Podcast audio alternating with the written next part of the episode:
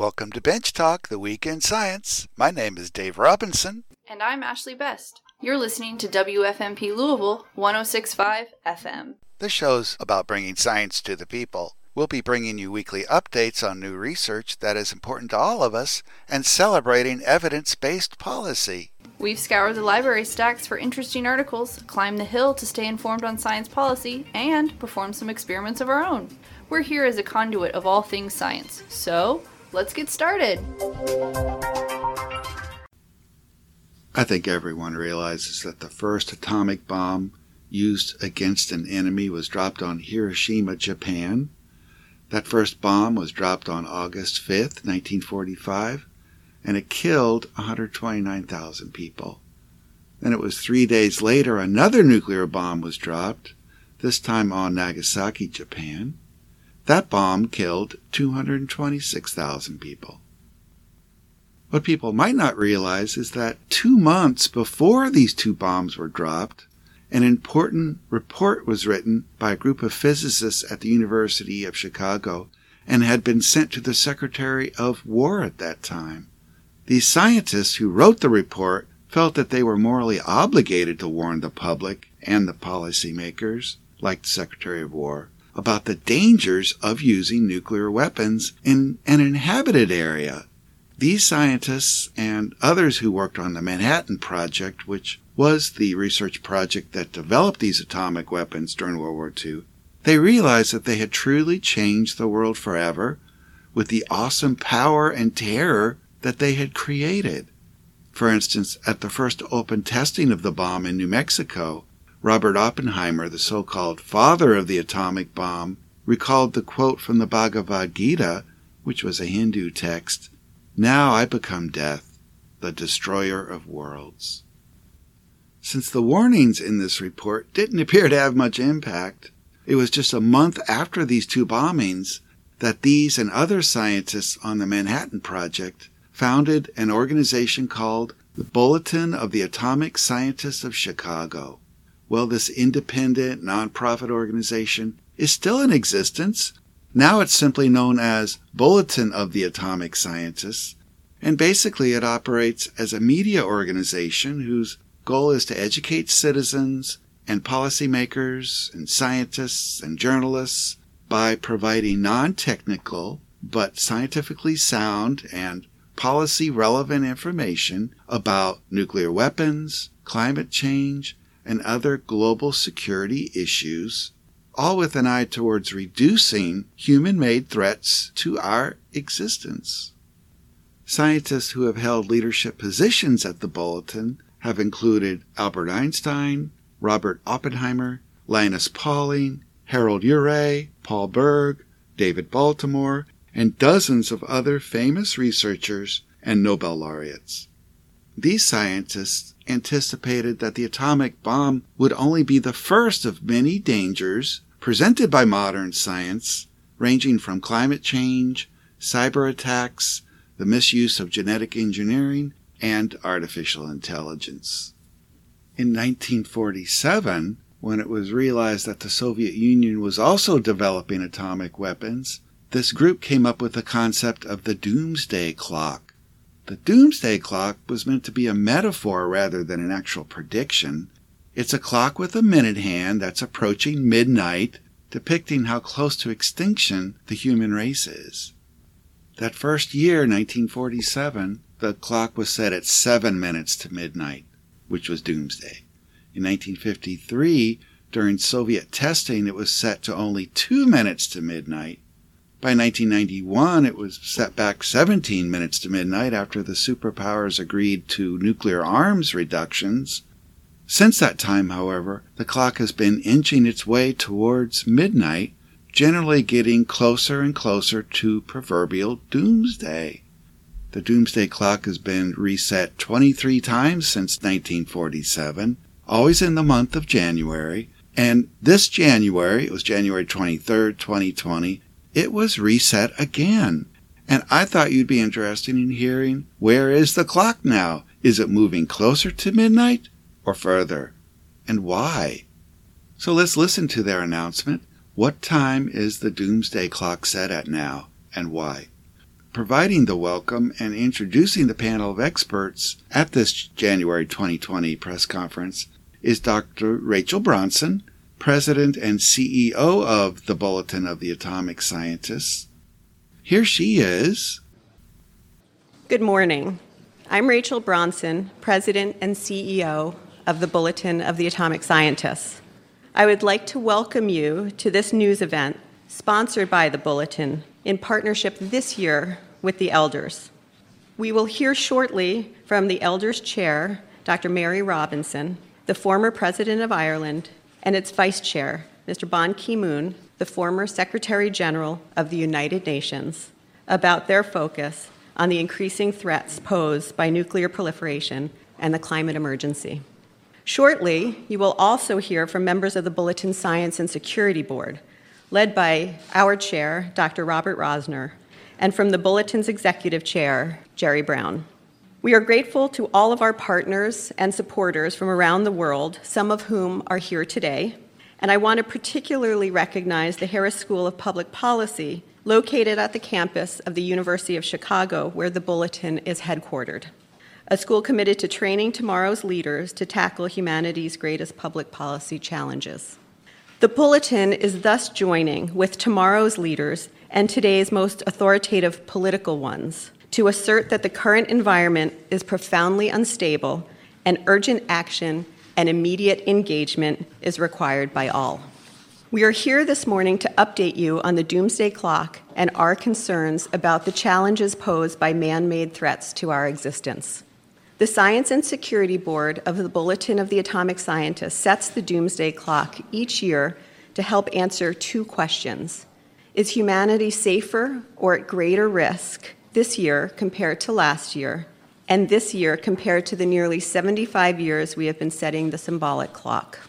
November 2020 will mark the 75th anniversary of the Bulletin of the Atomic Scientists, an organization founded by scientists and joined by journalists, religious leaders, political leaders, and civic leaders and activists around the world committed to ensuring that science and technology are used to advance a safer and healthier planet. Since its inception, the Bulletin's doomsday clock has been measured in minutes and was set two minutes to midnight in 2018, the closest it had been to midnight since 1953, a time when both the US and the Soviet Union had tested hydrogen bombs. It has been set as far away from midnight as 17 minutes to midnight at the end of the Cold War. When the board kept the clock at two minutes to midnight in 2019, we argued then that the global situation was abnormal and that this new abnormal was simply too volatile and too dangerous to accept as a continuing state of world affairs. Today, we feel no more optimistic. In fact, both the nuclear and climate conditions are worsening, and we note that over the last two years, we have seen influential leaders denigrate and discard the most effective methods for addressing complex threats, international agreements with strong verification regimes, in favor of their own narrow interests and domestic political gain. By undermining cooperative science and law based approaches to managing the most urgent threats to humanity, leaders have helped to create a situation that will, if unaddressed, lead to catastrophe sooner rather than later. It would be a privilege and an honor to move the hands of the doomsday clock away from midnight, but our current situation does not warrant that. The doomsday clock continues to tick forward, requiring us to recalibrate both our clock and the urgency we bring to today's challenges. As far as the bulletin and the doomsday clock is concerned, the world has entered into a realm of a two minute warning, a period when danger is high and the margin for error is low. To move the clock closer to midnight moves us into a period that requires newfound vigilance and focus from leaders and citizens alike, as if every second matters. The moment demands attention and new creative responses if decision makers continue to fail to act, pretending that being inside the two minutes is no more urgent than the preceding period. Citizens around the world should rightfully echo the words of climate activist Greta Thunberg and ask, How dare you? With this in mind, I'd like to now ask Jerry Brown, Mary Robinson, and Ban Ki moon to approach the clock to reveal the 2020 time. Today, the Bulletin of the Atomic Scientist moves the hands of the doomsday clock. It is 100 seconds to midnight. Thank you. I now invite members of the Bulletin Science and Security Board to provide the key findings of the Bulletin's report that is now available on our website at thebulletin.org. After the presentation of key findings, we will welcome Ban Ki moon, Jerry Brown, and Mary Robinson to the dais to discuss how leaders and citizens around the world must respond. So, by way of introduction, Robert Rosner is the chair of the Bulletin Science and Security Board and the William E. Wrather Distinguished Service Professor in the Departments of Astronomy and Astrophysics and Physics and the Harris School of Public Policy at the University of Chicago. Dr. Rosner has served as the director of Argonne National Laboratories, where he had also served as chief scientist. Sharon Squassoni is a research professor at the Institute of International Science and Technology Policy at the Elliott School of International Affairs at George Washington University. Sivan Kartha is a senior scientist at the Stockholm Environmental Institute.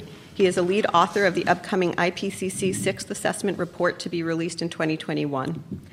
Robert Latiff, a retired United States Air Force Major General, is a fellow at the University of Notre Dame Institute of Advanced Study. He is a member of the Intelligence Community Studies Board of the National Academies of Sciences, Engineering, and Medicine. Dr. Rosner. Thank you. Uh, my name is Robert Rosner, and I am chair of the Science and Security Board of the Bulletin of the Atomic Scientists. The doomsday clock is being set at 100 seconds to midnight. The fact that the doomsday clock hands now sit a mere 100 seconds from midnight signals really bad news indeed. What we have called the new abnormal last year, a dismal state of affairs in the realms of nuclear security and climate change, now has become an apparently enduring, disturbing reality in which things are not getting better.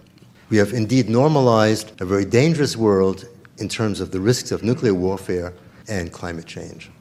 Of particular concern is the undermining of the public's ability to sort out what's true from what's patently false by information warfare, subverting our ability to arrive at a consensus on the solutions needed to achieve positive change. Past experience has taught us, even during the most dismal periods of the Cold War, we can, as a people, come together to address our challenges. And it is now high time to do so again. I would now like to turn it over to my colleagues who serve on the Bulletin Science and Security Board to highlight the many topics we did consider when setting the 2020 Doomsday Clock. Thank you. I'm Sharon Squassoni, and I'm going to cover the nuclear portion. Um, I have to admit, at first, we set the clock in November. This was before recent military actions by the U.S. and Iran, uh, Iran's statement or threat that it might leave the Nuclear Nonproliferation Treaty, and North Korea's abandonment of talks with the United States. The time we set reflects the considered judgment by the board that we are rapidly losing our bearings in a nuclear weapons landscape that may expand beyond our recognition. And recent events only confirm our view that it is 100 seconds to midnight. The arms control agreements that bounded our worldview, that shaped deterrence and the arms race, may be gone by next year. It is too dangerous to sleepwalk through this newly unstable environment, and we urgently need realistic steps to deal with the following developments. On Iran. Since the U.S. withdrew from the Iran nuclear agreement, Iran has slowly been reducing its compliance. Throughout 2019, Iran increased its stockpile of low enriched uranium, increased its uranium enrichment levels, and added new and improved centrifuges. Early in January, Iran announced it would no longer observe limits imposed under the Iran nuclear deal on the number of centrifuges that it uses to enrich uranium. This high stakes game of poker with the remaining members of the deal recently backfired Iran wanted the other members to make good on their promises of lifting sanctions and increasing investment, but the opposite happened. Germany, the UK, and France could no longer ignore Iran's actions and triggered the dispute resolution process under the deal. Iran then announced it would withdraw from the Nuclear Nonproliferation Treaty if the Europeans took it further to the United Nations. So this year could see not just the complete collapse of the Iran nuclear deal, but also a significant blow to the Nuclear Nonproliferation Treaty. On North Korea, since 2018, there's been hope that despite the odds, Mr. Trump's unorthodox approach might actually bring North Korea to the negotiating table. And despite an early summit in Hanoi last year and subsequent working level meetings, no real progress ensued. And so by the end of 2019, Chairman Kim Jong un announced that he would demonstrate a new strategic weapon and indicated that North Korea would forge ahead without sanctions relief. Until now, the willingness of both sides to continue a dialogue was positive, but Chairman Kim seems to have lost faith in President Trump's negotiating ability. And in an election year, it's not clear how much attention the Trump administration can afford to pay to North Korea. The third area is arms control. The U.S. officially withdrew from the Intermediate Range Nuclear Forces Treaty in 2019, citing Russian violations and a need to counter Chinese nuclear and conventional intermediate range missiles. The U.S. has not yet agreed to extend New START, which is a seminal treaty that limits U.S. and Russian deployed strategic nuclear weapons and delivery systems, although Russia has been requesting this since 2017 and even though such a step is easy and benefits the United States. Without New START, an extension of New START, the new Russian nuclear tipped hypersonic Avangard missile will be unconstrained. And amid rumors that Mr. Trump disliked the Open Skies Treaty, Congress passed a bill to force the president to wait four months if he sought to withdraw. The Open Skies Treaty provides aerial overflights to build confidence and transparency around the world. On the other hand, U.S. negotiators are enthusiastic about convincing China to engage in arms control, which is unfortunately not reciprocated either by China or Russia. The three countries disagree on whether to pursue negotiations on outer space, missile defenses, and cyber warfare. But one of the few issues they do agree on, they all oppose the Treaty on the Prohibition of Nuclear Weapons, which opened for signature in 2017. Without conscious efforts to reinvigorate arms control, the world is headed into an unregulated nuclear environment.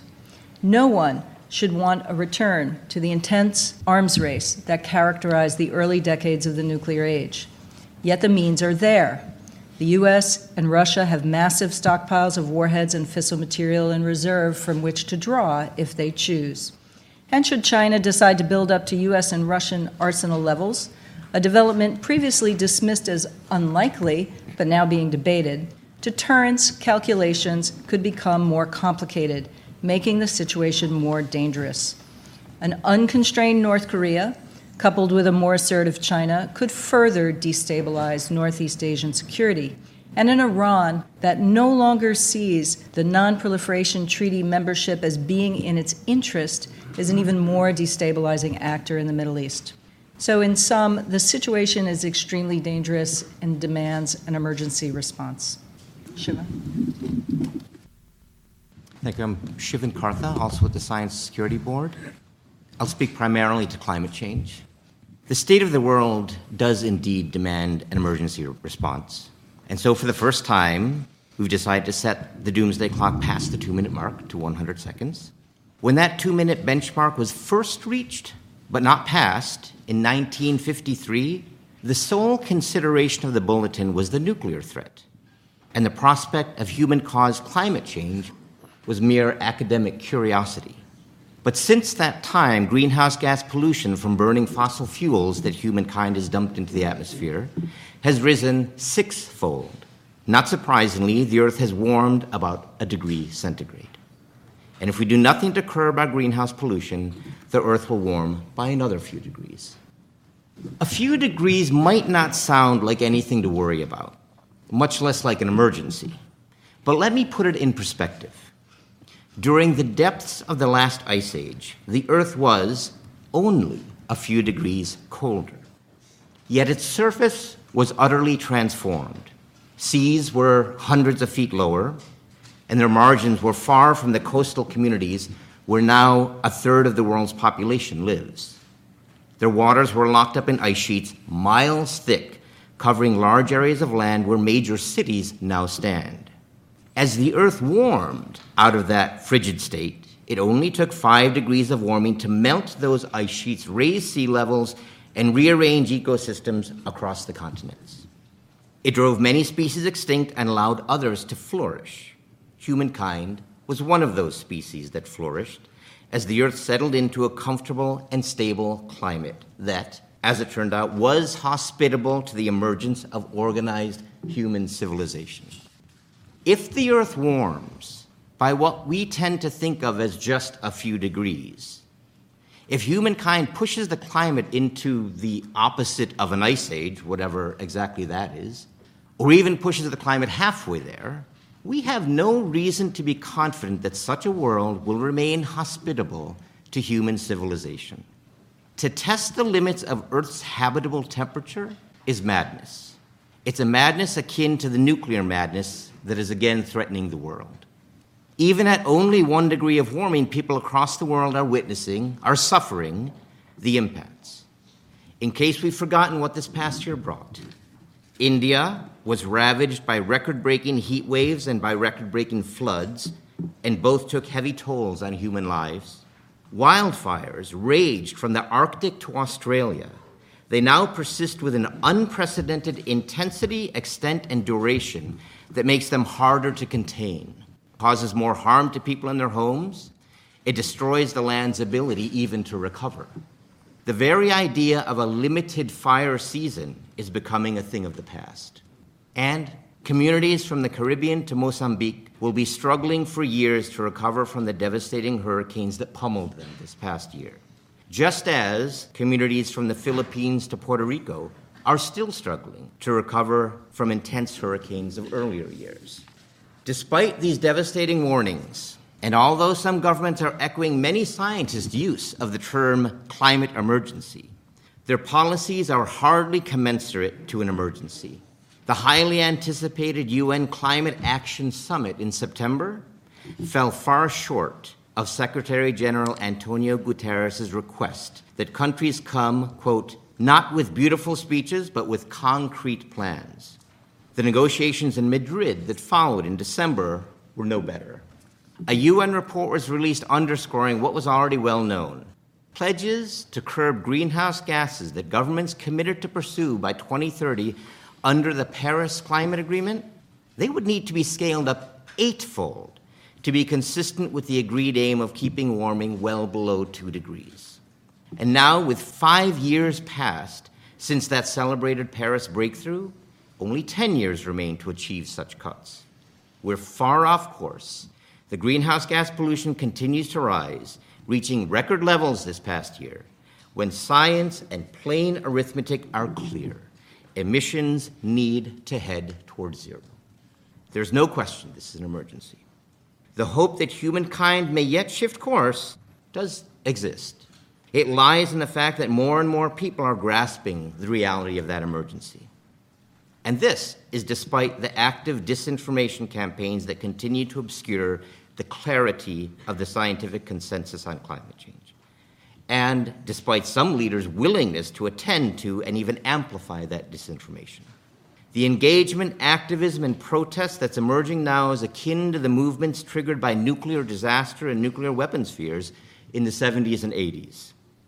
The bulletin takes heart in this mounting insistence that our leaders heed the science and begin acting like this is the emergency that it is.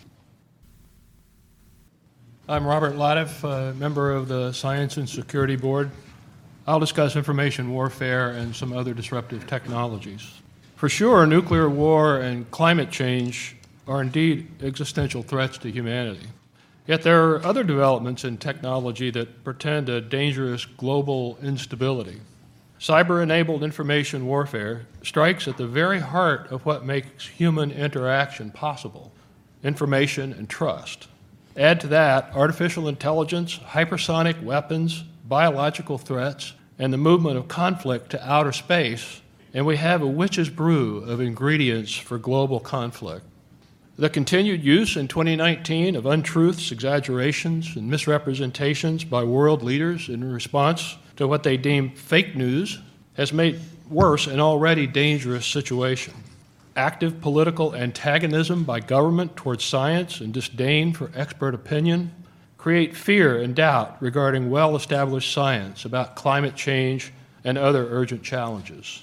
In 2019, for example, hostility toward experts manifested itself in the wholesale trashing of respected science advisory boards. The U.S. administration ordered that one third of the existing science committees be disbanded. The emergence of so called deep fakes, audio and video recordings that are essentially undetectable as false, threatens to further undermine the ability to separate truth from fiction, and the resulting falsehoods hold the potential to create economic, social, and military chaos. Senior world leaders publishing doctored videos and photos of political adversaries seem to set a horrible example of what may come next. If nuclear weapons, climate change, and information warfare weren't bad enough, other new technologies aggravated the danger in 2019. Genetic engineering and synthetic biology technologies are now increasingly affordable and spreading rapidly. Dangerous regimes continue to work on potential pathogens. Artificial intelligence develops at a frenzied pace. In addition to the concern about its use in weapons that make kill decisions, AI is now being used in or planned for military command and control systems. In 2019, the U.S. Defense Advanced Research Projects Agency initiated work on a battlefield system that can decide and act on its own. And Russia announced a successful field test of its AI controlled combat command and control system. There's increasing investment in hypersonic weapons that will severely limit the times available to targeted nations and create a dangerous degree of ambiguity and uncertainty that could lead to rapid escalation. At a minimum, these weapons are highly destabilizing and presage a new arms race. In 2019, Russia announced the deployment of the Avangard hypersonic missile glide vehicle, and the U.S. successfully tested a hypersonic cruise missile. Meanwhile, Space has become a new arena for weapons development, with multiple countries testing and deploying anti satellite or ASAT capabilities. And the United States creating a new military service, the Space Force, one of whose main goals is to prepare for space combat. In 2019, the U.S. Secretary of the Air Force publicly threatened to conduct a show of force in space. India tested a kinetic ASAT. Russia launched yet another Inspector satellite capable of close approaches, and the U.S. administration called for plans to station missile defense interceptors in orbit. Physicists discussed the concept of unstable equilibrium, in which a system, if pushed only slightly, will accelerate away from equilibrium, and I underline accelerate away, in an attempt to reach a lower energy state. Just as in physics, so too can a fragile global peace be upset by a seemingly minor event. It seems the world is a pressure cooker in which a disturbance or an imperfection somewhere could create such an event. The military is already under enormous stress with multiple repeated deployments. The system is highly complex, heavily computer controlled, and tightly networked. Combined with the recent more aggressive and bellicose posture of the most highly armed countries, an uneasy equilibrium exists around the world. It is a high energy system that only requires a simple mistake somewhere in a world bristling with weapons for a war to start and escalate catastrophically. For a variety of reasons that include a corrupted and manipulated media environment, democratic governments and other institutions that should be working to address these threats have failed to rise to the challenge, and that must change. That was Dr. Robert Latiff from the University of Notre Dame speaking at the January 23, 2020 press conference held by the Bulletin of the Atomic Scientists about the resetting of the doomsday clock. Nuclear weapons, international disequilibrium, climate change, cyber enabled information warfare. That makes it now just 100 seconds before midnight.